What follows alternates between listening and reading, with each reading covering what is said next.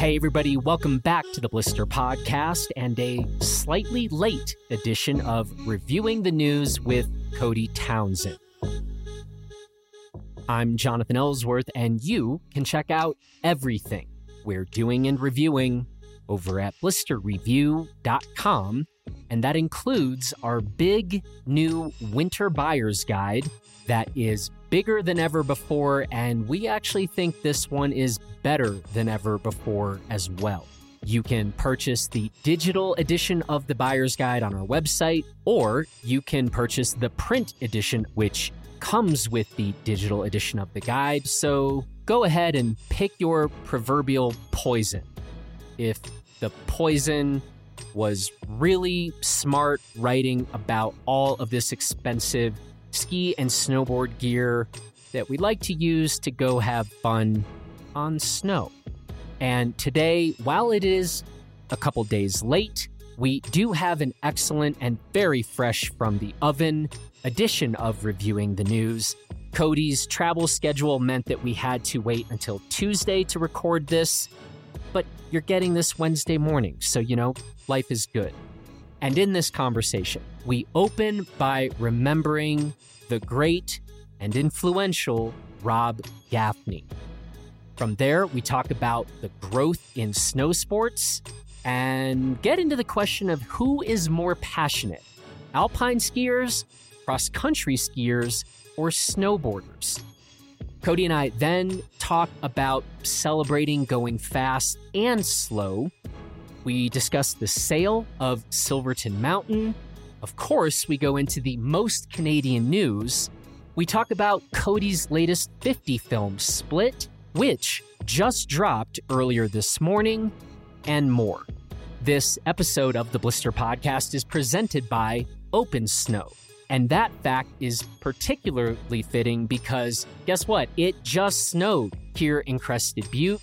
The butte got blanketed here yesterday, and the whole valley is just absolutely beautiful right now.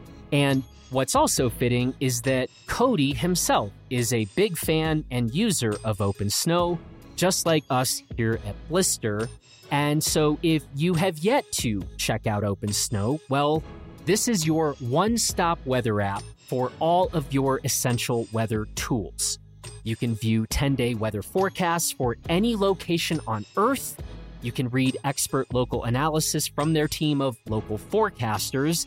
You can track active fires with perimeter, hotspot, and smoke forecast maps. You can avoid lightning with live and forecast radar. Compare recent conditions and forecasts at your favorite locations, and much more. And one of the reasons that I am now checking open snow multiple times a day? Well, it's because I'm trying to figure out how much more mountain biking I get to do here in Crested Butte versus figuring out how soon I've got to put the bike away and start really thinking about ski season. And folks, I am not going to lie. I am loving the bike right now. And so while we talk a lot about winter and our enthusiasm for the upcoming ski season, the riding is really good right now. I hope it is where you are. If this snow recedes a little bit, don't tell anybody. But I can't be mad about that because the riding's been real good. Anyway, that's just one of the reasons why I personally am checking Open Snow a lot these days. And you can try Open Snow today by visiting opensnow.com slash blister, and you will then receive a free trial of Open Snow through January 31st, 2024, with no credit card required. So if you want to know why I use it and Cody uses it and Luke Koppa uses it, well, go to opensnow.com slash blister and you can absolutely find out for yourself. And with that, let's get to my conversation with Cody. And we do talk a bit about his film Split and why he calls it one of his favorite episodes of the 50 ever.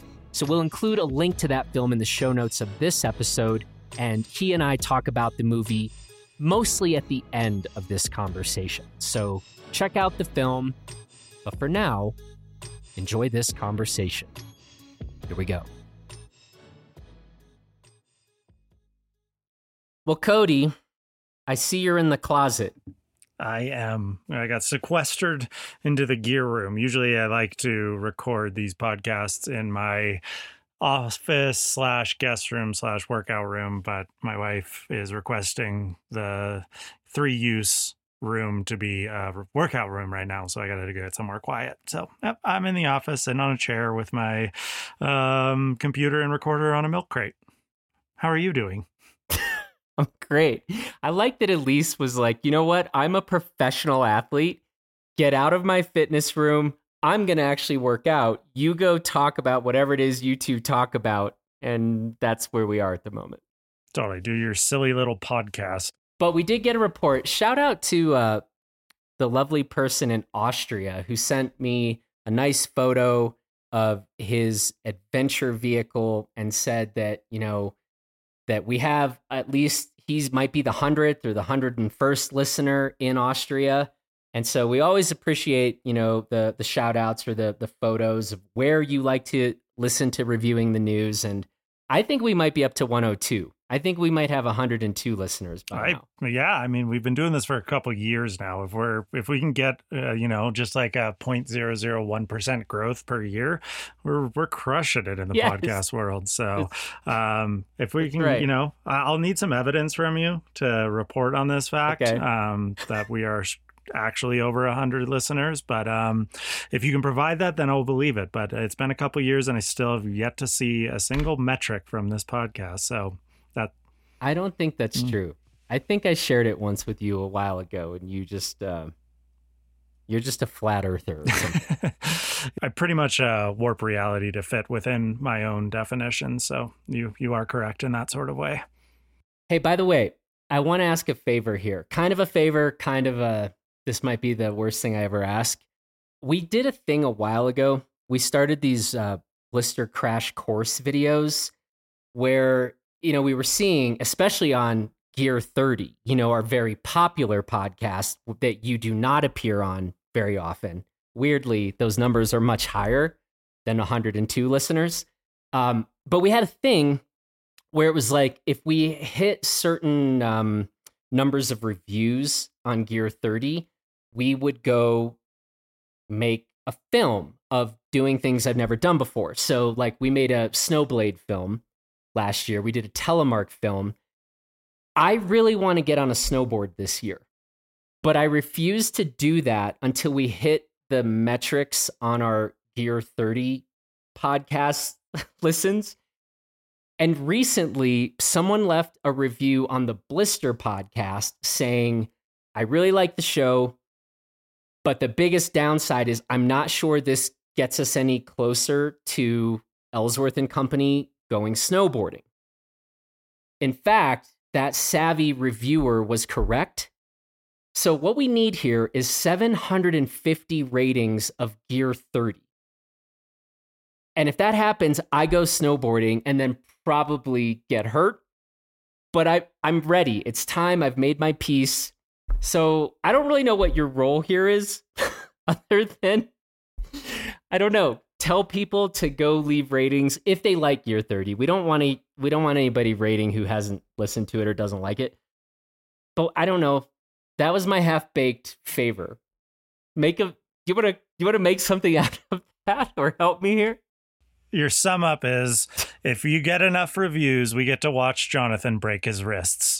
Both at the exact same time as he catches his toe side edge and face plants on an icy groomer and breaks both of his wrists at the same time. I'm fully in. We should definitely, if uh, if you're a listener of this podcast, go in and review Gear 30. So it's a pretty good podcast too. And the reason I'm not on there is because you know you got the patron, the patron saint of Gear 30 is Hoji, and like pretty much what I do Nice. my whole entire career of gear knowledge and gear tinkering is just pretty much mimicking what Hoji does. So if when I come in there, it's just like, you know, it's like secondhand information that I've learned from Hoji that I just regurgitate. So there's no need for me to be on there. Well, I was thinking today, we started doing some Gear 30 episodes that we called the Pros Mhm. Gear. And like I had Bode Miller on for an episode of that, Chris Davenport, uh, McKenna Peterson, uh, Hadley Hammer. And I was like, man, we got to get back to doing some of these pros gear episodes. So when you were on Gear 30, we as I recall, we mostly talked about coffee makers. Yeah, that's right. But but maybe at some point I have you back on Gear 30 for a proper pros gear episode and we can even though you're not Hoji, you know, and will never be Hoji, I still think we could, you know, pull something off to that end. Yeah. I mean, it's pretty interesting because I think a lot of people will look at pro skiers and they're like, well, they're just going to say exactly what they're sponsored by. And yes, we do sign contracts with companies that we end up using their gear for. But like a lot of decisions within that company and even the companies you work for like you have a lot of freedom within there. And there is very specific reasons why we use certain gear on certain days and certain philosophies of gear and whatnot. And so i actually think that idea is a good one um, even though people might think it's just purely branded content. It's it's not. Um, what i always say too to people is like if you look between the lines of what we don't promote that's how you know whether we like gear or not. Because I don't know any pro skiers that actively market gear and talk about gear that they don't use or don't like. Like even like if it's like kind of a I don't know about this ski. You if if it's even at that level, people aren't talking about it actively and like trying to market it and promote it. It's like genuine, like you know, I really like the ski for X, Y, and Z. Um, and I've always said that as just like, look what I don't promote uh, if you want to know my true opinion of things because when i do promote stuff it's like because i love it like i really enjoy the ski for that sort of usage and um, you know, I'm I feel lucky that I get to test a lot of competitors' gear. Um, Salomon has made that as part of our kind of gear development, and a lot of other companies do too.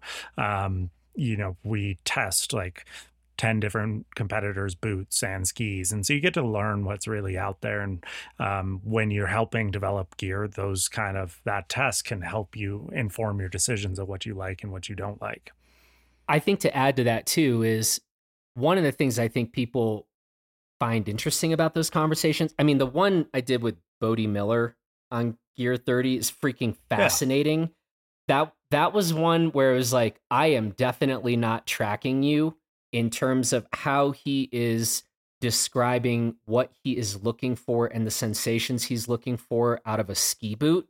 But I think those things are really interesting to hear where the sort of quirks or the really the the quirky particulars of a given athlete when it comes to a binding, a ski boot, a ski, etc. And I think those kinds of things can actually help, you know, the rest of us think through like, right, what what do I care about? What don't I care about? What are maybe some things I haven't even noticed or looked for before? So I I was literally today thinking I should get those conversations firing again on Gear 30. So yeah. And uh yeah, 750 reviews of Gear 30. I go break my wrists. Sounds great. Do it. Like everybody wins except me, it seems like. Perfect. Shall we review the news? Let's review some news. And off the top, we needed to talk about an unfortunate thing and a big loss for the community. We lost Rob Gaffney recently. And that's a huge blow for anyone who knows anything about modern skiing and modern ski films and modern ski culture, I think. And I have held off on asking you about this because I knew we had this conversation coming up, but I wanted to just kind of get your thoughts on Rob.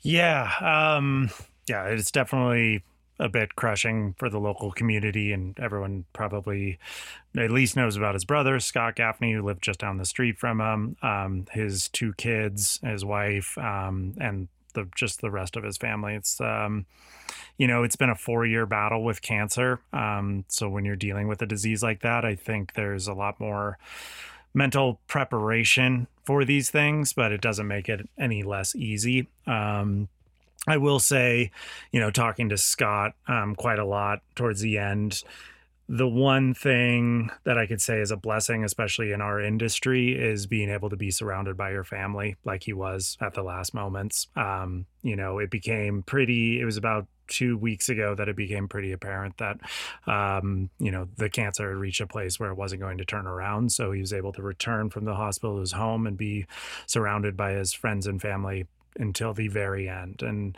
I think about how, um, how kind of amazing of a blessing that is. Like, I know if when I die, that would be the way that I would want to go. Um, as you know, I think that's the things that are most important to you, being there for the end. Um, I so of any positive thing, I think that was kind of um, one thing I'd like to look at, and I've kind of learned from it of just seeing like his, him and being around his family and facing it.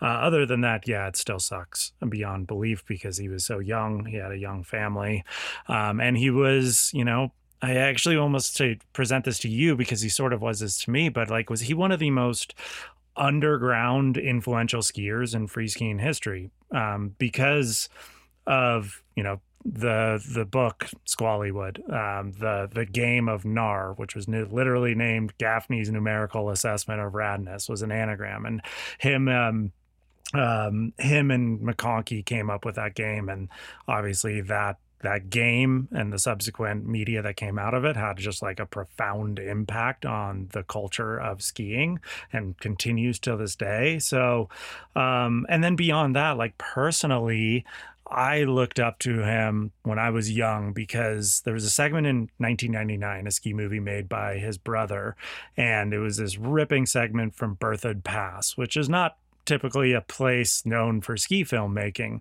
But Scott went out there and filmed them hiking up Berthoud Pass and skiing all these technical, like multi stage cliff lines and big drops and just like ripping Berthoud Pass while he was studying to get his doctorate. And when I watched that film, it was in 1999. I was 16 years old. And I just remember thinking, it was like, he was the first skier I'd ever seen in a ski movie that was ripping, doing incredible things, but then getting his doctorate, which was the first time I thought I was like, okay, so I probably can go to college and try to be a pro skier. Um, and that positive influence, we don't see that often in skiing to be a highly educated individual and be a professional skier. Not that he would call himself ever a professional, but in my mind, growing up watching him, he was obviously had the skills to do it and he was being in ski movies so i was like that guy's a pro skier so he had a pretty profound impact on me just in that sort of way of being like well i I can get a college education and try to be a pro skier. Rob, Rob's doing it. Rob's getting his doctorate. That's way harder. So um, he, and then beyond that, um, obviously just his uh, local work with the community, uh, his local work on um, you know preservation and whatnot has kind of changed a lot of it. He was, I would say, the visual and uh, spiritual leader of a lot of the preservation movements around here, and so um, that impact will be felt around here for a very long time. So, uh, yeah, Rob, to me, I don't know, from my perspective, I was kind of thinking I was like probably the most underground influential skier in in free skiing history. Completely concur. So to Scott Gaffney and the rest of the Gaffneys and the extended community, our thoughts go to everyone. And I'm looking forward to some of the things that we have up our sleeve to raise the metaphorical glass to Rob. And I'll, I'll do one little, there's a quick little story, and it kind of, I, it's a story that I thought of recently that I kind of almost forgot about and realized how big of an impact it had on me. Um, you know, when I've talked about like the 50 and ski touring, and for so long I absolutely hated it. I thought it was really, really stupid. And as I started to get into it, um, one of my first goals was like, I want to go do Mount Shasta. Everyone talks about how amazing it is. And so I went up with Rob Gaffney, um, went up there with him and another buddy, Kyle O'Neill. And God, I don't even know what year it was. It had to be 2008, 2009. Um, and we went out to the north side of, Shasta and we hiked forever. And I just remember one, it felt like I was like, this is just pure pain and suffering going up 8,000 vertical feet because we were coming from the north side. And Rob is just like I, Rob was so fast ski touring. He was so far ahead of me, me and Kyle. And um, and I just remember like this sucks, but I was like, we're gonna get to the top. I gotta get to the top of Shasta. And we got to this one section, and it was quite windy. Um, we all only had one ice axe and crampons, and we got to a section where the wind was so strong it felt like it was almost gonna blow us over, and it was quite icy, like exposed blue ice. And I remember getting there, and we're maybe 300 feet short of the summit. So right there, we've been putting in so much effort. And Rob's kind of looking at it and being like, he's like, we could get it through, but you know, he's talking me through this decision making process of going like uh, this very like very rational risk analysis of being like calculating the odds of what could go wrong uh, what are the actual factors if something goes wrong what are our rescue operations and he's just kind of like very rationally going through everything and talking to me through the whole plan. He's like yeah it's just not worth it. Let's uh, turn around. It'll be some great skiing from here. And i was like oh okay. I did not hadn't even thought of that. You know you're young you're going trying to get to the summit of Shasta it didn't even seem like like we would turn around and we skied down and I remember it being an incredibly fun run all the way down and I think that's had some kind of like deep impact on me because it was like my first big backcountry objective, my first time trying to reach the summit of a big mountain, and and we turned around short of it. And I I like look back at that really fondly, being like, ah, he kind of imparted something on me that I didn't know would have that big of an impact, but I think it has. And so it's been cool to kind of remember that story in particular and kind of again this influence that Rob Rob had throughout the industry because he was a good person, he was a smart person, and uh, he he did things right. Rob, you will be missed. So, on a happier note, at least I I view this as a as a positive. We want to talk about report that came out from SIA, Snow Sports Industry of America, that said skier visits are up. And while we have to be a little bit careful about this, it looks like this past winter, we may have seen the greatest number of snow sports participants ever in the United States. I don't know why, but I was very surprised by that report. Um, and to just share a little bit more of that, basically, nearly 30 million people participated in snow sports. Um, and that largely goes into basically either skiing or snowboarding. It does not count Nordic skiing. So, actually, I mean, we know many people are out there Nordic skiing. So this isn't even counting those folks. But another interesting thing from this report is another way of looking at this is that nearly 10% of the US population aged six years or older participated in snow sports this past winter. Thoughts? That that number is crazy. I mean, to think that percentage of people would actually go skiing is like mind boggling.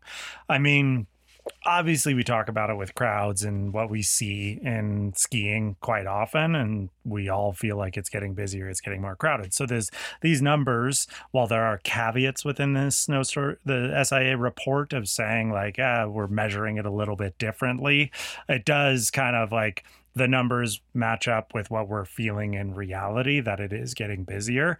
Um, and I'll say the other thing to this is that this isn't just for skiing too. Outdoor sports in general are just growing so fast. We're seeing this massive mainstream mainstreaming of outdoor sports. Like uh, i was just talking to this one guy who he's lived in Mexico and has traveled throughout Central America. Uh, he's a surfer, and he was telling me about pretty much all these waves he's discovered within the last 20 years. And then surfing this one break um, that there was 40 people out at. Uh, only 10 years ago with like three people out and now there's 40 people and we're just seeing like explosive growths in all sports surfing skiing any sort of mountain biking ultra running. Like there's just outdoor sports are growing so so fast.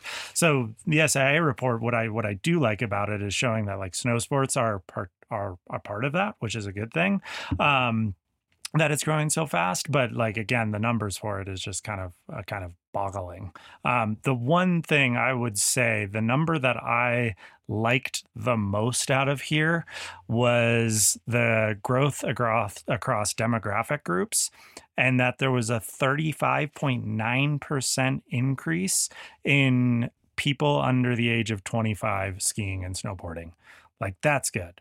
That's huge. Like if we were seeing bigger growths and more middle aged to elderly, like, oh, that to me is a warning sign. But seeing so many young people and the sport growing on the young side, that's awesome. This is a this is a lengthy report. It's very well done. If you'd like to see the report, you can become an SIA member and download it. But I want to read this section because the, the numbers, there's a couple of different numbers here, as is often the case when you start getting into statistics. Winter sports participants are getting younger. While all age groups saw increases in the number of participants, younger age groups saw especially strong growth. This in turn creates proportionally higher participation among the young. In the 21-22 season, 37.3 of 37.3% of participants were under 25 years old. In 22-23, that proportion grew to 41.5%. So it's funny because Cody, I suspect you have heard the same thing I have heard, and this is basically anecdotal anecdotal evidence or anecdotes is that the snow sports world is getting older, right? And that we aren't seeing the younger folks sort of come up and enter these sports. And I feel like I hear that enough that it's almost I almost hesitate to believe that these numbers are true in the SIA report only because I have so frequently heard the opposite of this. Are you are you is it kind of the same for you? I mean, it's really hard because obviously it's hard to notice the younger it's hard to notice other people up when you're at the ski resort and try and come up with some like big demographical analysis of what's going on at the ski area when there's 10,000 people there. But I would say like looking at the growth of like big mountain free ski teams and the explosive growth of the contests in big mountain um, big mountain competitions um, that to me was always been a sign like well the, like these things are uh, exploding there must be something going on because it's not like the race teams are dying and the mogul teams. Well, moguls are definitely shrinking quite a lot. Um, but the race teams at Palisades kind of have the similar numbers that I had when I was growing up. Um, but the, you know, there's six to 800 kids on the big mountain team, which is absolutely bananas. So, so when you kind of start to think of it in different ways, they're like, no, I, I can actually see it getting younger. Um, the one thing I will say too is that I think I've lobbied this criticism before and I might have been completely wrong on it. And I think we've brought it up when it comes to ski areas and ski area pricing and, and, and incentivizing bringing younger people to the ski resort, investing in the future of it. While I think there's still potentially problems there, um, this number is showing that, like, no, we're actually growing on the younger side. The cause of that, I don't know. Um, it, it, I guess you'd be just kind of throwing spaghetti at a wall trying to figure out a reason as to why the sport is getting younger. Um, but obviously, there's something going on, whether it's pricing, whether it's marketing, whether it's just general growth of outdoor sports, um, whether it's family participation in sports. We're seeing the sport get younger, which is awesome. And that criticism that I've kind of put into ski areas for maybe not incentivizing younger people to get there could have been completely wrong. So um, I, I will take the loss on that if this is the actual result that we are getting younger.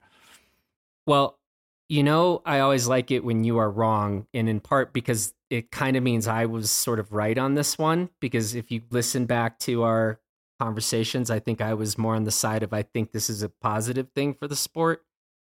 I also think it's probably this podcast probably is the reason why. Like those 102 listeners getting out there and telling their friends and bringing them to the ski hill, I think that is probably the number one reason that we're seeing so so much snow sports participation. So two great things here. One, you were wrong, and I appreciate you acknowledging uh, acknowledging that. And then two, look at us, the power of uh, the power of reviewing the news. The power of the hundred. Um, uh, there's a couple other numbers I want to discuss. I don't know Yeah. how much more time you want to spend No, on it's this. great. We should Totally. yeah to do it. But um, it's kind of increases across the level uh, across the ways. Um, diversity increases, great sign. Um, like so, again, whatever is happening that is increasing diversity within the sport. Um, whether that is marketing, whether that is more DEI initiatives on a ski, ski industry level uh, or the the manufacturer level, whatever it is, it, we're increasing that, or it just goes along with the general trends, and generally, then that's a good thing. Um, but the one thing that is wild, and I put this out on social media recently, I saw a chart of the fastest growing sports in America. And number one was pickleball, which makes sense. We see and hear about pickleball everywhere. The number two fastest growing sport in America was alpine ski touring, which I didn't even know they would have in that list. But I look at this SIA and I didn't, I kind of questioned the veracity of the report. It came from a trade industry association, not the SIA, um, but an outside, like in more of a kind of general sport trade association. But looking at these numbers in the COVID years and pre COVID years, they're talking about 1 million to 1.1 million ski tours. And now that number is over 2.5. So, absolutely explosive growth in the backcountry scene. Um, so, the number of you know, alpine ski touring being the second fastest growing sport in North America, um, I think that was actually reliable because the SIA data has shown the exact same thing, which is crazy. Um, and I'll say one last thing on the touring too. A lot of people, when I put it out there, were like, "Oh no, like everyone's gonna die, avalanches. This is a bad thing. There's gonna be more uh, like avalanche deaths." And we've discussed it on this podcast everything is showing that that's not happening. Avalanche deaths have been flat for almost a decade. And when we're seeing this explosive growth and we're not having increases of deaths, that means actually the ratio is going down. We're having less accidents and fatalities per person that is out there.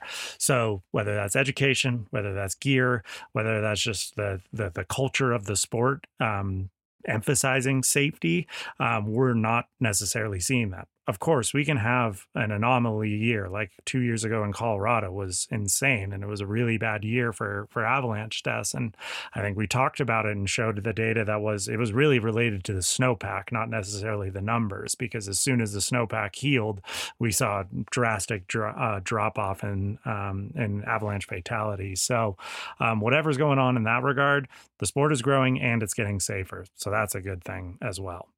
I want to point out another thing. Maybe we'll just keep doing this. We'll keep claiming we're going to be done talking, and then we'll just you can you can then find the next thing to still talk about. Mhm. I want to talk about average days. Turns out snowboarders love snowboarding more than skiers love skiing. Because, according to the SIA report, the average number of days for every snowboarding participant was 8.4 days. The average number of days for alpine skiers, free skiers, and telemarkers, seven days for alpine touring, which you just spoke to, average number of days was 5.1, but split boarders 6.3. This is why I'm converting to snowboarding because I want to be where the passion is.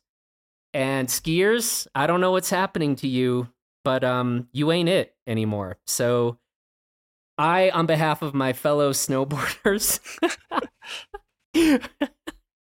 um, I'm I'm just happy that uh, you know how stoked you all are out there on the mountain and skiers. Step your game up. Well, this is again my favorite part of the podcast when you were wrong because you picked the wrong sport if you're going to go for passion because the biggest number per day is cross country skiers at 8.7 days per year. So, um you're going to have to drop some weight and get some skinny skis, buddy. You're going cross country skiing. No, that's no. that's, where the passion lies, man. It's you too just much work. Those people. Well, no, that's where they're just They're people with like deep rooted problems. They just like to suffer and and cut out all the fun part. I'm gonna I'm gonna get a few emails about this one, but um, no, that's way too hard and way too much suffering. You know, like again, going uphill, that is the suffering, that is the discipline. And whether you're on a mountain bike or you're running up a trail or you're skinning up a trail, you can do that with the thought of then I get to go downhill. And those cross country psychos, they're just like, we don't need the joy. You can have the joy, all you other folks. And we're just going to be out here suffering endlessly and doing it more than all you people, skiers and snowboarders, who get who get the you know get the pellet. It's like the rats, like we, they get the pellet at the end of the experiment. There's no pellet for the for the cross country skiers. They don't need it. And I'm not. I can't. I'm not there yet. I'm not a serial killer. I was it two years ago. We had a really bad winter here, and I started cross country skiing because um, there's a resort that's actually behind my house, and never done it before. It is like both exactly what you said. Like you are like tasting blood and metal in your mouth. You're breathing so hard from it. It is like one of the most difficult sports I have ever done in my entire life. But there is something sneakily addictive about it. And I it's got that like you know like that efficiency that road biking brings where you just you're kind of going at a speed that doesn't feel natural and you're pushing and you're like wow i am going so fast and so far so quickly. It just there's something weird about that how that it becomes addicting but it really is. And uh, when you're like i was skate skiing which is again technically really hard to learn too like god i mean what a difficult sport. You suffer and it's really technically really difficult to do um, but it's kind of fun. I mean, I didn't do it one day last year, so I'm not saying I'm going out there and being converted to a cross country skier. Like I've I've relegated the sport to if the skiing is absolutely terrible and I can't even go ski touring, the snow is oh so bad, that's when I'll go cross country skiing. But like, uh, but yeah, I, I think I think it's pretty fun and in, in, in a weirdly sneaky way. I don't know. Anyway, we'll get you know we'll devote a whole other uh, podcast to the the like murderous psychology of cross country skiers. Cross country skiers are like the cats of the animal world, right? They're they they look nice and they seem like nice people, but they're just freaking murderers. The average house cat could murder you, it would. Right? That's that's my new philosophy. I'm working this out, but this is might be my philosophy on cross country skiers. Mm-hmm. I'm, you know, the people, if there's one group of people in the world I'm most terrified of, it's biathletes. I mean, can you imagine getting in Ooh. some sort of like yes. disagreement with a biathlete? They will run you down and shoot you from afar. no. And like you, like I just could think yeah. of like I don't know, it was like the those the what was that movie that where they like go hunt humans and I think about a biathlete and if you had to go run into the woods like you're dead. You're dead very quickly. And they are they are getting out of there so fast and they're just back home in front of the fireplace not even breathing and... hard. Yeah. That's right. That's right. Resting heart rate. And when the cops come they're like what are you totally. talking about? I just was home all evening. And uh you're right. I'm not I'm not making any jokes about biathletes because I'm not I'm not that stupid uh, we love the biathletes. Please don't shoot me. Okay. Well, um, I, there is more stuff, but we should move on. What is what do you got up next? Well, we just talked a lot about snow sports, so let's let's pivot a little bit and talk about this next article that I'm calling this category climbing and numbers. So you brought this one to our attention. What do you got? Yeah, it was a opinion piece um, from UK Climbing, and it kind of it's the the title is uh, "Climbing Has Succumbed to Numbers," and it's by John Porter, um, and it was a really well done piece, and I think it kind of touches on some of the, the, the topics we've talked about in the past on this podcast, um, and really kind of connected with me philosophically as well. Um, so I wanted to uh, like the overall impact, it really talked about the 8,000 meter peaks, so all the biggest peaks in the world. Um, and we've talked about, you know, obviously there's 14 peaks from NIMS. There was the Kristin Harila and Tenjen Sherpa's race to climb all of them, and talks about this movement within specifically mountaineering of being numbers obsessed. Like it becomes the record the the exact height the speed in which you did it and and how that's almost negative for the sport. And it's how it's showing. It's like taking these it, it's they they comparative you know we talked about on here, and it wasn't exactly the the correlation between the, the Kristin Harila and Tenjen Sherpa's climb on K2 and the dying porter, and saying like these obsession with numbers starts to disregard safety, starts to disregard care for other human life, starts to disregard the mountain environments themselves, and takes away from what he believes is one of the true reasons why, why climbing exists. And um, so I found it pretty interesting, mainly because, as you said in the beginning of this podcast, it kind of aligns with my philosophies of of being in the mountains. Um, and it's one thing like if I were to have any impact on the culture of ski mountaineering from the 50, it would be that I want to make sure that this project is not about the number, the 50, and it never has and never will be. Um, my big pushback within ski mountaineering before I got to it was it seemed very serious. It seemed very numbers obsessed. It was all about the exact vert you did, that exact peak you did. Um, there's no grading system in ski mountaineering, but we've talked about it before of people trying to start that in this movement of like move more towards numbers, more towards numbers. And, you know, we're seeing it now. Like I talked positively about FKTs in a previous podcast, but my one thing I kind of didn't say, which we can bring up here, is the diminishing of these mountains into just numbers, a time, and the obsession that it becomes. And, you know, the mountains are there for everyone. You can do what you want on the mountains as long as you are not taking away from other people's enjoyment, the preservation of that place, the conservation of that place. You should be able to express yourself within these sports.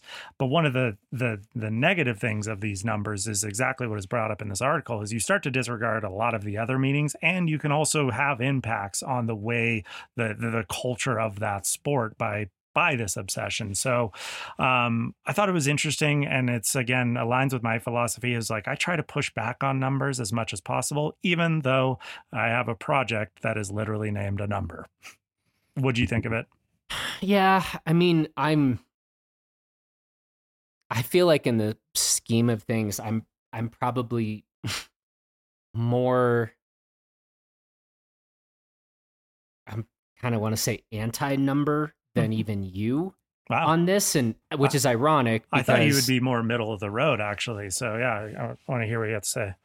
Well, just I'm honestly, this is just now we're just really into subjective personal territory here, mm-hmm. and while ironic, right? Because at Blister, what we do is like we sit there and we put calipers on every single ski that we review, right? We we get our own measured weights. Like we in that way, when it comes to the gear, we are trying to be extremely accurate with our product reviews and what these pieces of gear are. But I still operate largely that like when I get to close the laptop and I it, that is for me the escape. When I'm finally outside, I am trying to I'm I'm not I'm not on Strava. I'm not on sort of any of these things where I'm still trying to get numbers and metrics and and I'm not saying that everybody should be on that program at all. I'm not I'm not saying like you know look at me and be the same way. But that's just how I kind of operate and I'm also not into speed. That's just not my so like it is always kind of a bit of a feels like a bit of a victory when I am outside and normally when I'm outside it's with friends and good people and so to be able to be in these beautiful places or sometimes gnarly places and do that with good people, that is really what it is about for me. And I I get it and I applaud and I admire people are like, yeah, but like I want to see if I'm more fit than I was last year mm-hmm. or it's fun to, you know, somebody else gets off on that competition among a local community or national or international community with times. I don't have a problem with that. No. But when we bring up these articles and it does become about beating a time, I just, it's so not where I'm, it's so not what I've ever, it's never been my relationship to the mountains. Um, and maybe that's a privileged place or I don't know, but it's my place. And um, so I don't know. I, I struggle with that stuff. Totally. And it's like, I, I'm in the same way. Like, you know, being in the mountains to me has a lot of different forms, whether that's like what you just talked about, kind of escapism, which I think a lot of people go into the wild and go into the mountains for that escape from the daily grind, from the, you know, the the shitty feelings that your day presents to you and you get out there and it just feels pure it feels natural you're moving and it's just like that escapism is something that we kind of a lot of us do do it for. There's natural connection to a place the the, the feelings that you get of a place by just being out there the the friends the stories that you come home with uh, the camaraderie you get you know there's a lot of those are really healthy things i think for both yourself and for the community and what this this article kind of presents and what i kind of align with too is that like when you start to just make a culture of these sports that is based upon numbers i think it starts to take away from that. Again like i do I said it before. I, I like FKTs. I think they're kind of fun and funny. But I also, a lot of them, like, it's only if I've been on that mountain before or understand that mountain that I look at a time. Like, someone ran up and down the Grand in three hours. I'm like, holy shit, that's crazy. That's really cool. But to someone else that's never been to the Grand, it means absolutely nothing to them. Um, so it's like these, it's, it's a really kind of niche narrow sport but I also see it get a lot of popularity. Like every headline, someone does an FKT somewhere, it makes a headline, it makes a headline. And that culture, I think, starts to shape a sport. And I don't want FKTs to be the dominant feature of a sport. I think it's a great niche within. I think it's for a subset of people that really like to suffer, like to push themselves, like to have that competition. I think it's awesome.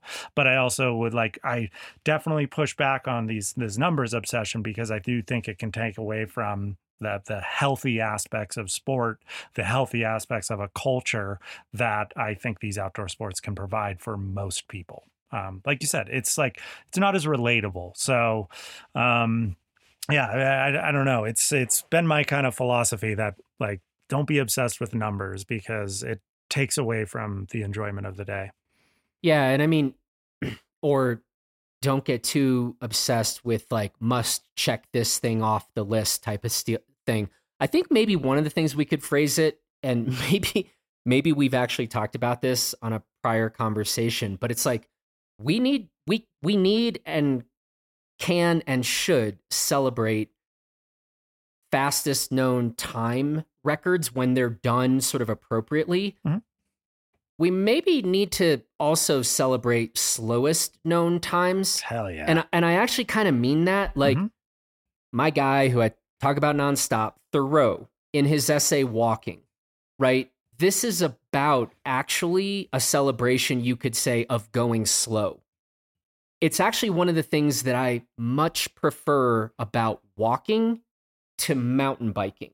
Mm-hmm. or or trail running for that matter. When yeah. I'm when I'm actually trail running and when I'm actually I mean for me mountain biking around Crested Butte it means I'm typically riding it kind of the ride starts at 9,000 feet and we're going up from there. I'm not soaking in all the natural beauty. You you catch those moments and you're like god this is incredible.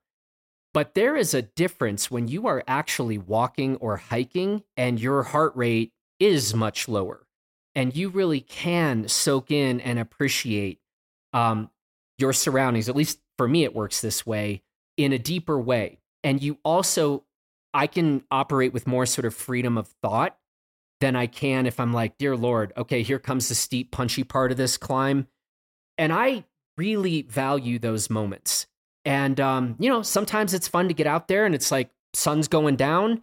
I'm finally free and out in the mountains. And I do kind of need to, at my level, kind of crush it up this hill and kind of racing daylight. I, I like all of it, but I think I can sum up by saying there are moments where it is worth, to use a very Thoreauvian word, sauntering. And there's another time where it's like, all right, let's let's kind of push it and see what we can do. And if we're keeping both of those ends of the spectrum in mind and celebrating both, I'm I'm good with this. Yeah. I like Is that a bit of a philosophy? I do. I like the celebration of the slow because I I was having this conversation this weekend about mountain biking versus trail running and how I'm very addicted to trail running right now. And I was explaining it to a very very good mountain biker who's really good at it, really gnarly, goes super fast.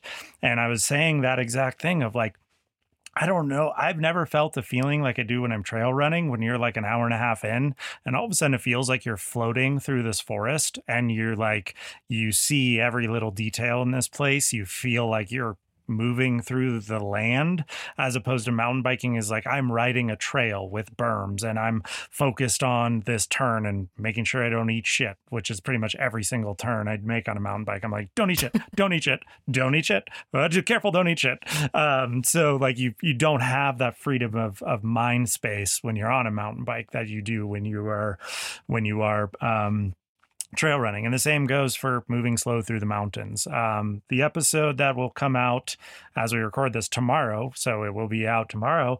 I think it's been a it's a big celebration of going slow. It's a project that's been four years of trying in the making, and I really I think it's one of my favorite episodes because of that. Because it's like I got to know this mountain and this place very very well over the course of four years, and I now have pretty unique connection to that place. Um, so yeah, let's celebrate the slow. I like it. All right, where you want to go next? Uh, last thing, uh, Blevins Corner, uh, good article. Um, I wanted to talk about. I know saw the headlines of uh, Silverton Mountain got uh, got sold. Um, did you see that? I did see that. Yeah. Yeah. So what I mainly wanted to talk about, um, it sounds like the sale probably isn't going to change much in the day to day operations. There's no necessarily big plans or like, hey, we're going to develop this. It's just like Aaron and Jenny Brill, the founders of it, um, started it. They're moving more into their heli skiing operation and guiding service. So they just kind of were like, all right, we'll transfer it over to some other people. But I wanted to talk about Silverton in general because I don't think we recognize just how wild it is that that place exists. Like the it is how many new ski resorts do you know of that have been made and started in the last 20 years in North America? I don't know. I don't know. I literally I could zero. Like I know there's a lot of talk about new ski resorts, but I never right. see ground broken on them. I never yeah. like maybe some hill in the Midwest or in the East got restarted, or but like especially out west, like I haven't heard of a new ski resort out west being built in 20 years, at least. Um, if and so the fact that a new ski resort started within the last 20 years is just absolutely phenomenal. The second part of it is started in the way it's it is that it is not there's no lodge there. It's a tent at the bottom. It is one ski resort. There is no grooming. They do skier compaction. And then it's pretty much just like ski down these avy chutes and like traverse back to the chairlift. Like it's fucking crazy that Silverton exists. And the the in this article there's one quote that uh, Blevins put in there that I thought was just absolutely mind blowing because when Silverton started, it is in a place that is the most avalanched mountains in the world. Like it is this Southwest Colorado is renowned for being the most unstable snowpack in the world. And they started a ski area in the most unstable snowpack in the world and made it like kind of more of a backcountry focused one. And everyone beginning was like, well, people are definitely going to die. They have not had one single snow safety fatality in the history of Silverton, which is unbelievable. So, um, you know, I, I want to say like, I, I know some stuff about the Brills, know Aaron decently well, met him a few times, heard a lot of stories, but like, do you think like I, know what it took to get this ski resort off the off the ground, and Aaron has a bit of a reputation of throwing his weight around. He's a lawyer. Um, he is able to do a lot of things in the court of law. Some people didn't like it. It obviously some things it was very good for, but like it took like the most dogged mentality to get this ski resort off the ground. It took a lawyer who just wouldn't take no for an answer to get off the ground. Do you think there's any hope of new ski areas being built, considering what Aaron went through? Do you mean in the fashion of Silverton No. or just in general? just in general. Huh. Because that's what it made me think about was like, well, yeah, Silverton was built, and it's as un. It, it it feels like a ski resort that just seems as improbable as any ski resort to be built in North America. It wasn't made to have a bunch, you know, sell real estate. It wasn't made to have a big lodge. It wasn't made to sell seasonal tickets. It was made with like an underground ski bum spirit. And it took a lot of money, a lot of time, and a lot of fortitude. And you really have to like cheers Aaron and Jenny for making it happen. But like to me, all of a sudden, I both look at this and go like, wow, that was an achievement. And two, like, I don't, I honestly, if you had to put the over under on how many ski resorts will be built in North America in the US in the next 20 years, I would put it at one. Like, would you say over or under one will be built in the next 20 years? I really like this question a lot. And I'm I don't like it because I'm sure I know the answer. This is the kind this is a time when I like to do things with my friends. I'm like, "All right, you have to bet $10,000 ov- on the over under here." The number that I want to believe in is 5. Whoa. I would take the under. because because because one of the things that we have done is talked about what I still really hold out hope for, and that is more kind of community ski areas, rural ski areas that are absolutely not these, you know, kind of mega ski areas or, you know, with the super sickest, gnarliest terrain. But what we've talked about this that, you know, they're kind of, um, they are community local ski hills. And I would love to think that we could see more of those areas come to be in the next 20 years. And frankly, those ski areas, I suggest they look at places like Silverton. Not that many places out there are going to have the kind of terrain that Silverton has, but in terms of the low infrastructure demands that a Silverton has, that the club fields of New Zealand, a, a place I will always celebrate. The club fields of New Zealand did something similar to what the Brills pulled off in, you know, they did it first, right? Um, low, low infrastructure, low cost ways to develop ski areas, you know? And I I want to believe that more places in this country or in North America could establish ski hills like that. That said, I don't think I'm going to wager 10 grand that we'll see five or more in the next 20 years, but I want to hold out hope. Yeah, I would put at least ten thousand dollars on the under for five. Like, I, I just like I look at the article and what uh, Blevins was talking about, like um, his hopes, Aaron Brill's hopes for a speedy review by the Bureau of Land Management faded quickly as the land management agency took more than five years of intensive study for his plan to access some 1,300 acres of public land surrounding his land. So, like, I mean, like that alone to be sitting there on this development, this plan, you've already put in a ton of work, ton of money into it, and then you have to wait five years for a governmental review.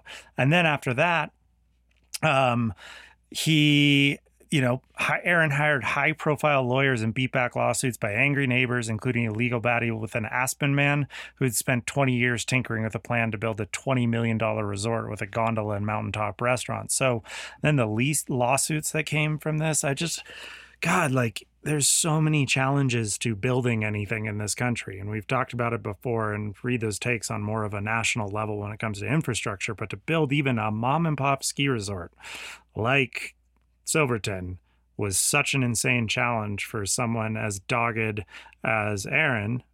And I, I just look at it and be like, yeah, the hopes for new ski areas, I think, is like in the article too, they say this was the first new ski area in Colorado since the 1980s when Beaver Creek opened up.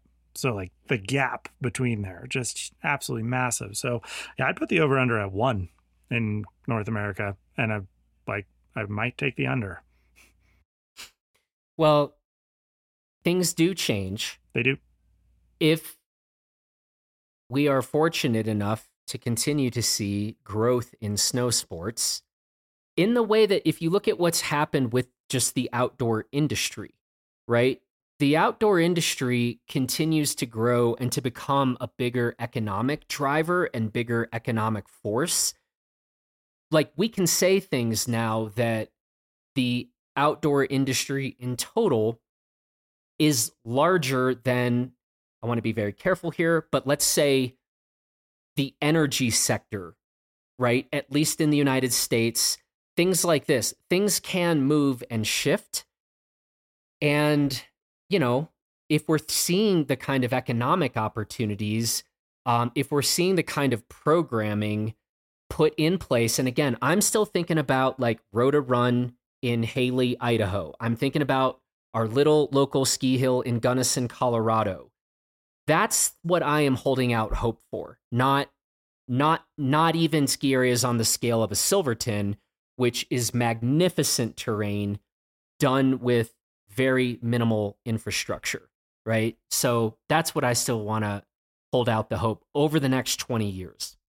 Yeah, I agree. I I hold out hope. I just I I think bringing up this article and seeing Silverton's history made me almost more pessimistic. So, but uh, but yeah, cheers to Aaron and Jenny for making Silverton actually happen and passing passing the torch. Um, it is kind of that place is an inspiration for what exactly what you're talking about, and hopefully there's people out there that look at Silverton the same way and be like, you know what, I'm gonna put up a rope tow, a skier, a, a one chair lift, something in my small community backyard and make the community involved with it. So there is, you know, there's space for the more skiers that are out there.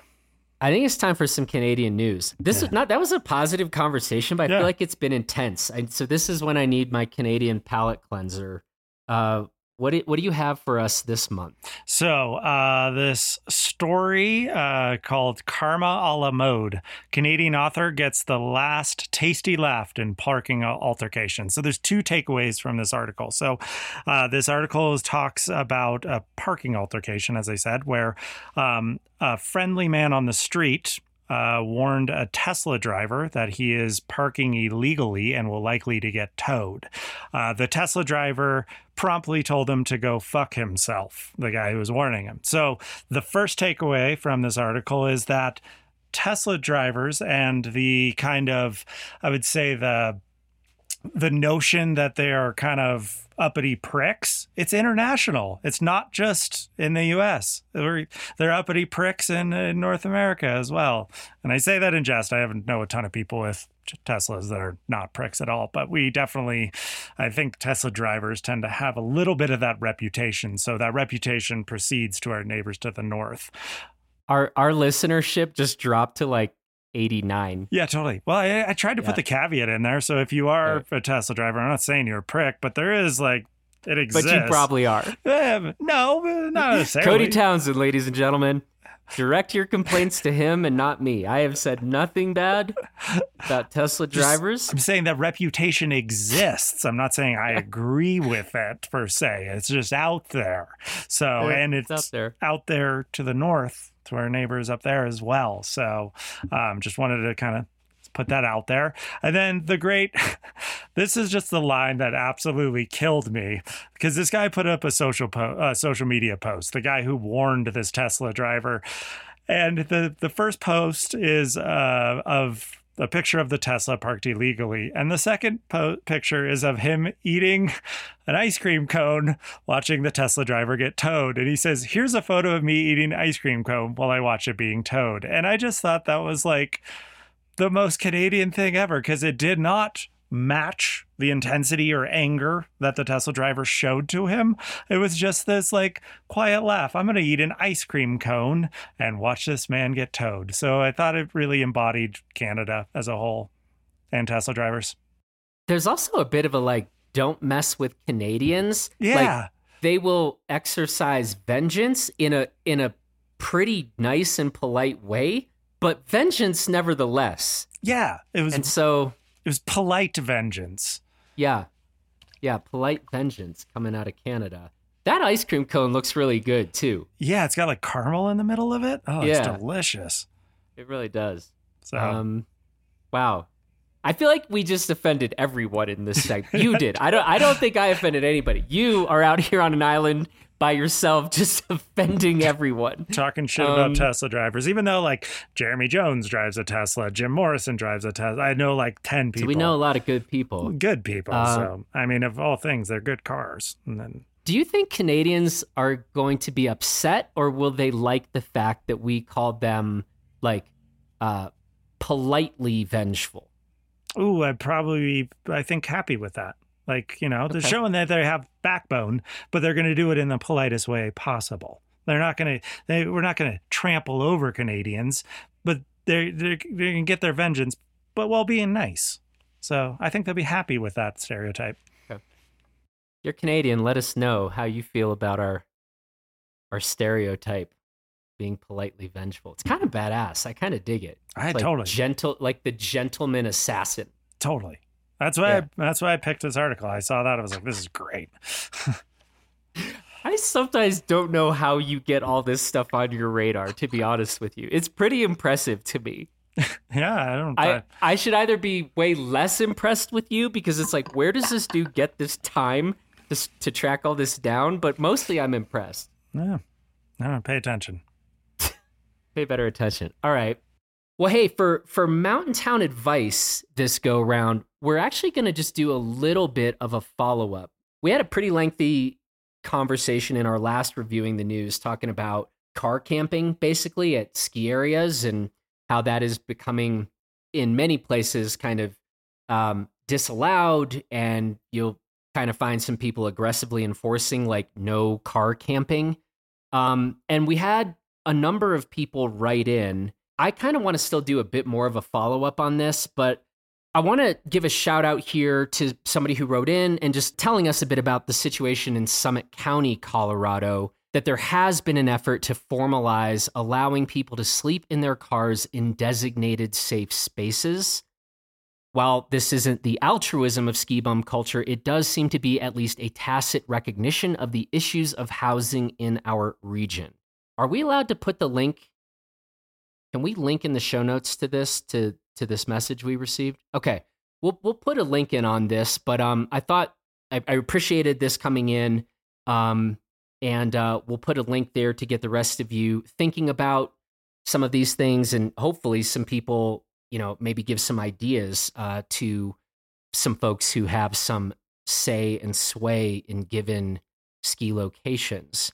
Also, had some folks giving a shout out to Schweitzer ski area, um, where there seems to be a good culture for this. And then we had Logan writing in who wanted to, we'll just kind of do this briefly, give a shout out to places like Telluride, Colorado, and Big Sky, Montana. So there are some signs of hope out there that we're seeing. Yeah, and I think it goes back and kind of the second email talks about it a little bit, like getting involved with your local local town councils, your communities, and advocating for this will be a I think a big big help because um, if we want to have more designated spaces for car camping, then it's going to be really at the discretion of the people running the law enforcement agencies. So um, if you want to see this, I think getting involved with the town councils, city councils, all that is going to be the way moving forward. Um, I would hope to see more because, yeah, uh, we talk about the housing crisis, all these areas, being able to be a ski bum, the things that we want to continue to happen. So um, being able to sleep in your car and go skiing doesn't get better than that. Keeping it moving, in part because you have a child to pick up soon. Oh, yes. Yes, totally. Thanks for reminding me. Mm, I'm like your nanny, kind of.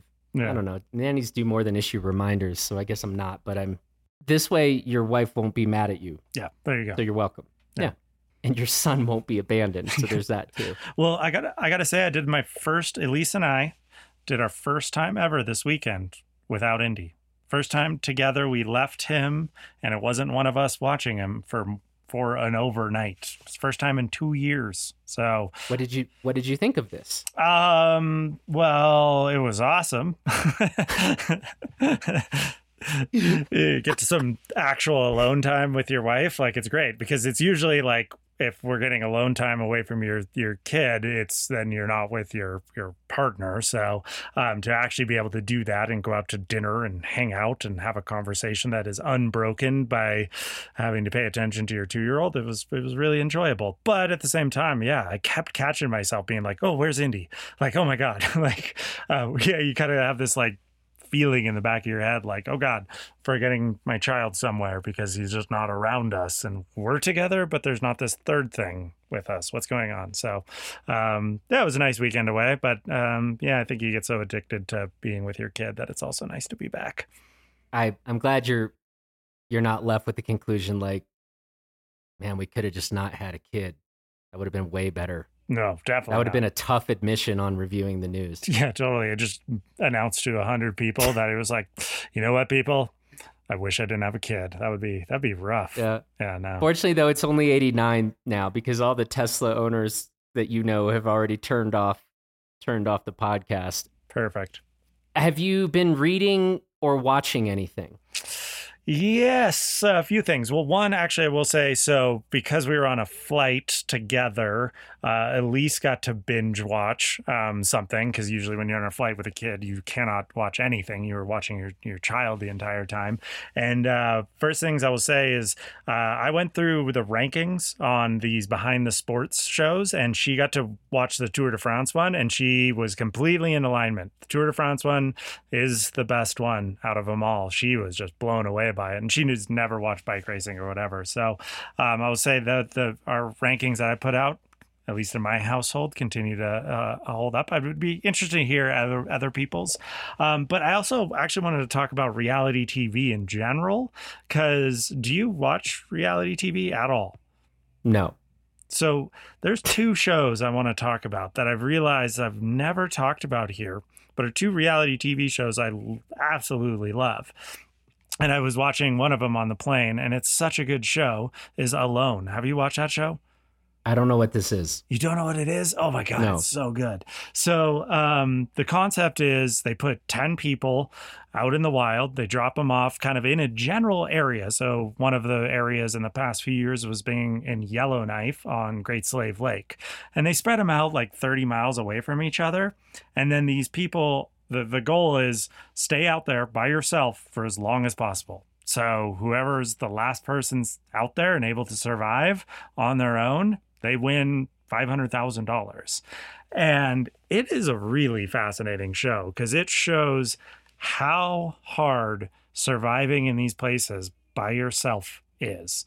Um, you, they put them in really challenging environments and at challenging times of the year. They usually put them. It's lately been in the Arctic, so in the Great Slave Lake, and they put them in late September and then try to hold on for three months until it's December and it's minus 40 and there's no animals anymore. But showing how to how hard it is to hunt and harvest food in these areas, to build shelters on your own, the expenditure of energy you have in just trying to go hunt and catch your own food. Like to me, what it shows is surviving on your own in the Arctic is impossible because pretty much every single one of these people have lost 30% of their body weight and are slowly dying. Um, and you like a lot of the times the people don't want to pull out, but they do medical checks on these people because they have doctors will fly in um, and a heli or boat in and check on them and be like, you've lost 40% of your body weight. You're showing horrible signs. We are actively going to pull you out because you're going to die. Um, it's a really fascinating show. Like, it's kind of a lot of the reality TV, the Bear Grylls, the Survivorman, all those kind of things. They felt like it was survival, but it was more scripted and there's people around them. And this is self shot contest and it's it's fascinating. You you learn a lot about how hard survival is. So great show. First of all, where's it uh, airing? So uh, it's I, I want to say it's on the History Channel, but it's um, Netflix is buying this the seasons like a year after they've been out. So I've been watching them on Netflix. How do you feel about the fact that against a participant's decision, doctors can say, You're done. We're pulling you out. I sort of, I kind of want the version where it's like, Yo, I need that 500K. I don't want to go on living without the 500K. Like, that would be the, we should start this. It's like Alone, the real version. No, alone, colon, no one will save you. I mean, it, because you said many of the participants are like, it's not that they're quitting, it's that doctors are like, we're not going to let you continue. Yeah, but if you watch the show and you see the state that these people are in, you're like, you, yeah, you're going to die. And it might take another week or it might take another month, but you are quickly on a path to die. And, um, you know, they're shivering uncontrollably. They're like, not being able to digest food anymore and they're vomiting because they just their their stomachs are revolting so much. Like they're really like poisoning their bodies. And they talk about if you read some of the or read or watch some of the bonus content that comes with it, like they've talked about how when these people come out, it takes 60 to 90 days to get them normal again because you're not like when you're in those starvation modes like you can't just power a bunch of food. Like you actually might die from eating way too much food. So it's like uh i don't know it's pretty crazy. I i don't know you're some sort of fucking masochist. You want to watch people die on tv like gladiator style. Well, I mean, are let's are what are we doing here? Like, I mean, the people can still voluntarily quit or raise their hand and be like, "Assist me out of here." I don't know. I, yeah. There's there's another version of this show. It's a dark show. It's probably all cross country skiers. yeah, they will definitely win. So, and it, it's crazy and alone. There's a lot of wilderness experts and survival teachers and whatnot. Those are the people that they're pulling. Oh yeah, these people are the good. real deal people. Oh, they're good. Okay. Like like I would have like I think about like oh I camp in the wild I would have no business. I would last like 4 days and be out of there because like these are like truly trained experts which is again I want to go back to Top Chef because Top Chef I think is one of the greatest shows and it's because they're these like some of the best of the best competing against each other in a kind of pretty authentic way. Like Top Chef has made a lot of careers for a lot of amazing chefs. And uh, I only brought it up because it's been 20 years of Top Chef. Um, it's I think one of the best reality TV shows that has ever happened. The fact that it's going on for 20 years is a testament to that. And I think it's when it comes into this reality TV, which seems like we lump it all in with like horrible content like Real Housewives of Orange County and stuff like that. Um, there is good reality TV, and Alone and Top Chef, those are my my two jams. Okay, so man, I'm a total disappointment. I I like to give you a hard time, but here's where I confess that I'm a total disappointment. I still have not gone through Better Call Saul. So what do you you don't you should not even show up next time we have a reviewing the news. Like I have I have I've totally failed you. On the reality TV side, if if you were going to say, okay, you have to watch one reality TV thing, it sounds like you would you would include the Tour de France show as reality TV. I get. I kind of put it that no, they put those are in different categories because those are like docu series. They're like documentaries of things that happened. Reality TV seems to be like more you, get thrown into a situation and then we're going to docu like document that as opposed to like the docu series that are out there the one good side of it is they can kind of weave the storylines in which ways they want to whereas in reality tv the producers really don't know what's going to happen until it goes out there. The docu series is like like the Tour de France, they already know what happened and they captured everything. And now let's kind of make the stories uh, work and afford a viewing pleasure of the audience. So, of all reality TV shows of all time, if you could get me to watch one of them, is it alone? Is it first season of Top Chef? Is it mm. some other thing?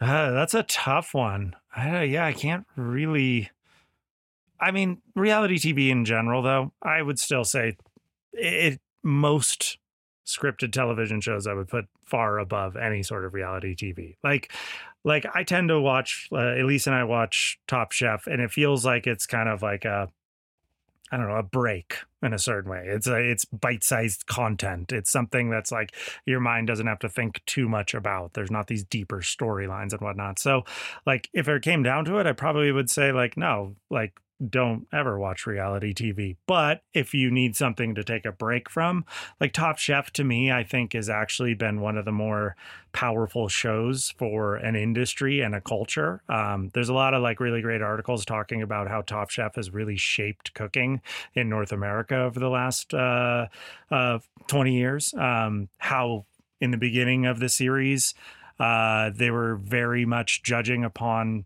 traditional cooking techniques, French cooking techniques, the very kind of um, cordon bleu style of cooking.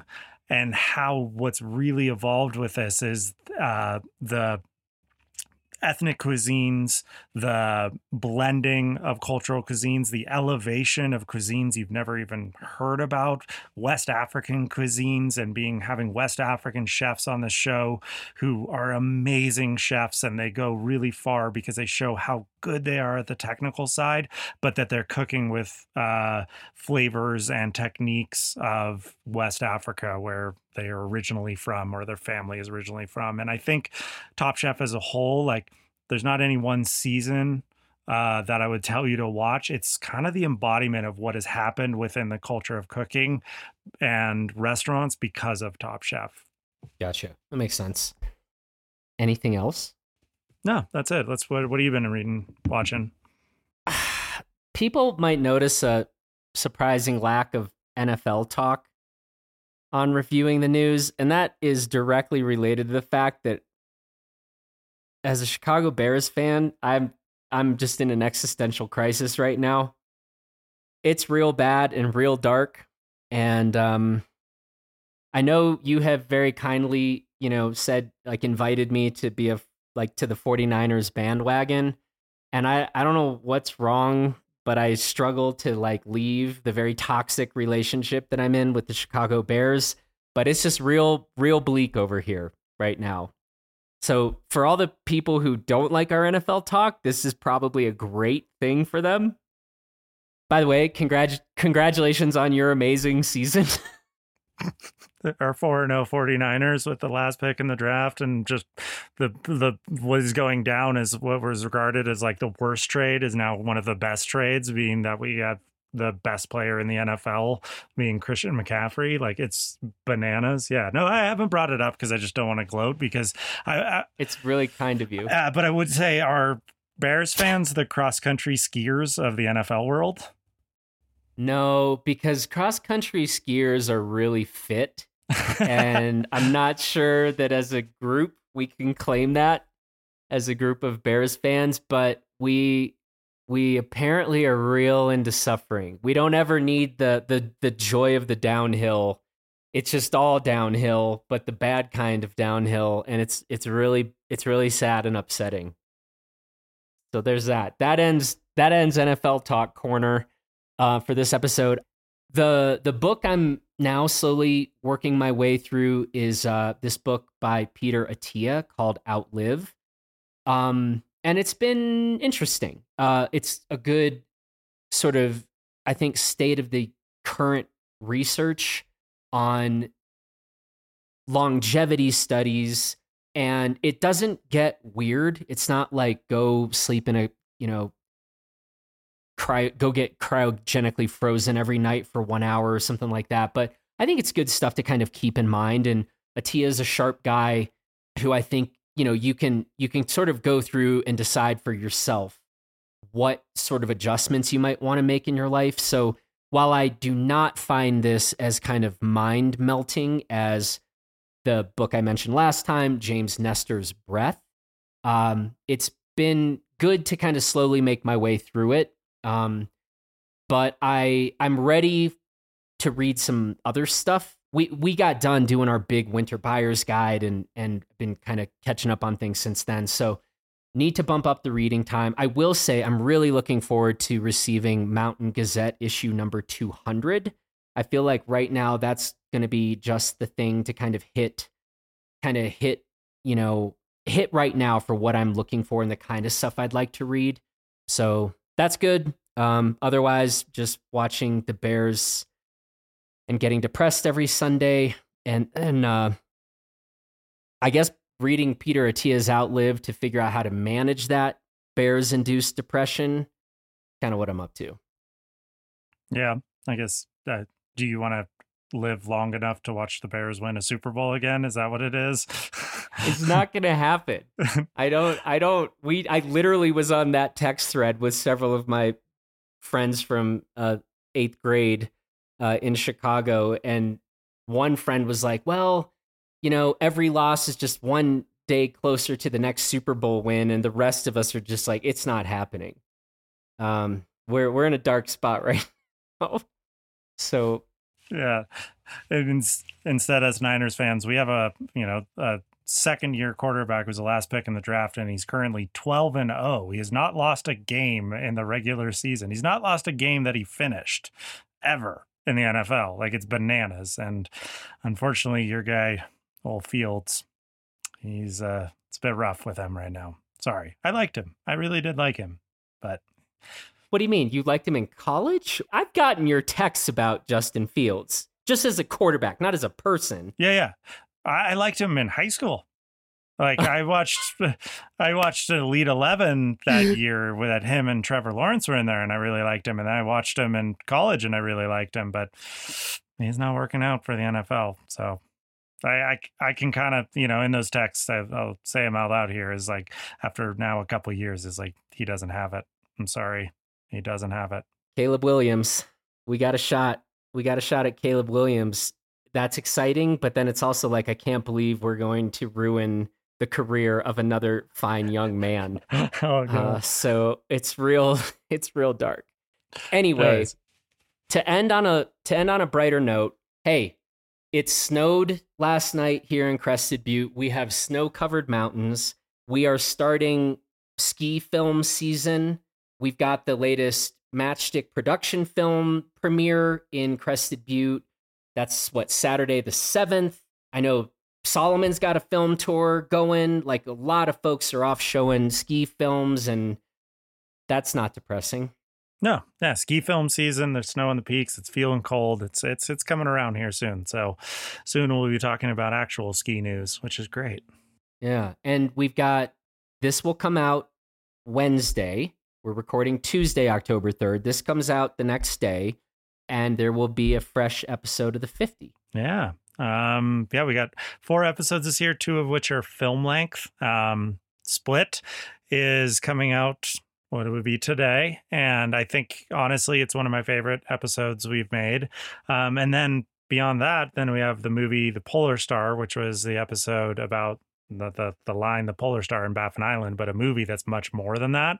And uh, we got nominated for Best Film at the High Fives Festival, which I was like really stoked on, especially because I actually originally thought Split was the better movie of the two. Um, so that that's cool. Um, means we have two really good film length episodes coming out this year, which I'm stoked about. Well, I look forward to watching that version of reality TV the 50 is about as close as I get, really. Mm-hmm. So, no, that should have been my answer. If you want to watch yeah, reality right. TV, bad, just watch bad marketing job. Bad marketing job by you. You're like, I can't think of anything. Yeah, there's nothing good. Oh, there's nothing good out there. I can't think of any good like docu series or anything. hey, man. As always, thank you for the good conversation, and um, we're gonna have you go get Indy so yep. you don't get in trouble. Yep. And uh, but yeah, everybody, we can all check out Split. Look forward to the next time around. Sounds good. Good to always talk. Have a good one. Bye. All right, man. Take care. Well, that's it for this edition of the Blister Podcast. I want to say thanks to Cody, as always, for the conversation. Don't forget to check out the film Split and see if you agree with Cody that it's one of the best episodes of the 50 now, I also want to say thanks to Taylor Ahern for producing this episode and for the quick turnaround. Thank you, Taylor. And as always, thanks to all of you for listening. And if some of you also happen to be fans of our Gear 30 podcast, remember, we're trying to get to 750 ratings so that I get on a snowboard this year because that seems like a wonderful slash terrible idea. But the fact is, I just want to do it. So, can y'all please make this happen? Don't tell Cody, but we have a whole lot more than 102 listeners on this. And so, let me see, if like 0.1% of you left a rating of Gear 30 who haven't already left a rating, we would hit 750 reviews in like three seconds. So do us a favor. It's time for me to go down the mountain sideways. Let's make it happen, folks. All right, everybody, thanks so much, and we will talk to you again real soon.